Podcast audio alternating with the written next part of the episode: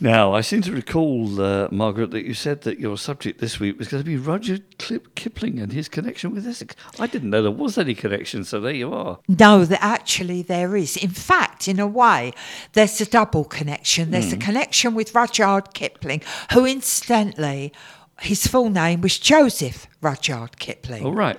But always known as Rudyard Kipling. And there's a connection with his son, mm-hmm. Jack. And many of you will probably remember that wonderful TV drama, My Boy Jack Oh, yeah. about his son who was killed in the First World War.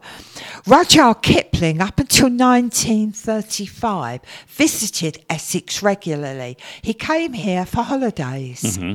and the areas that he stayed in were around Ashingdon and Hockley. Right.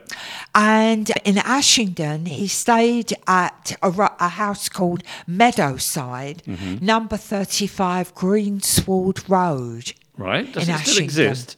And he came, but I don't know. I should have checked that before I came. Yeah, I, it may well still exist.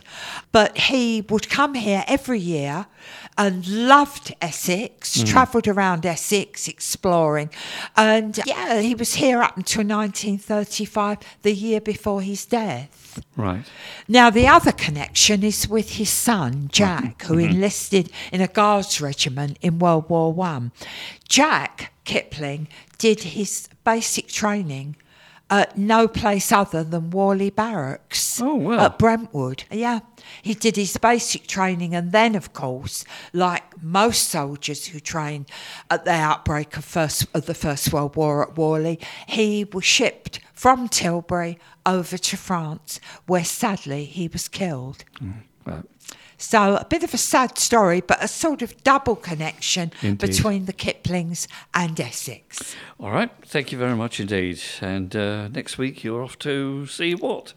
Next week, I'm off to a story of me- or a tale of many marriages. Oh, right. Okay. Thank you.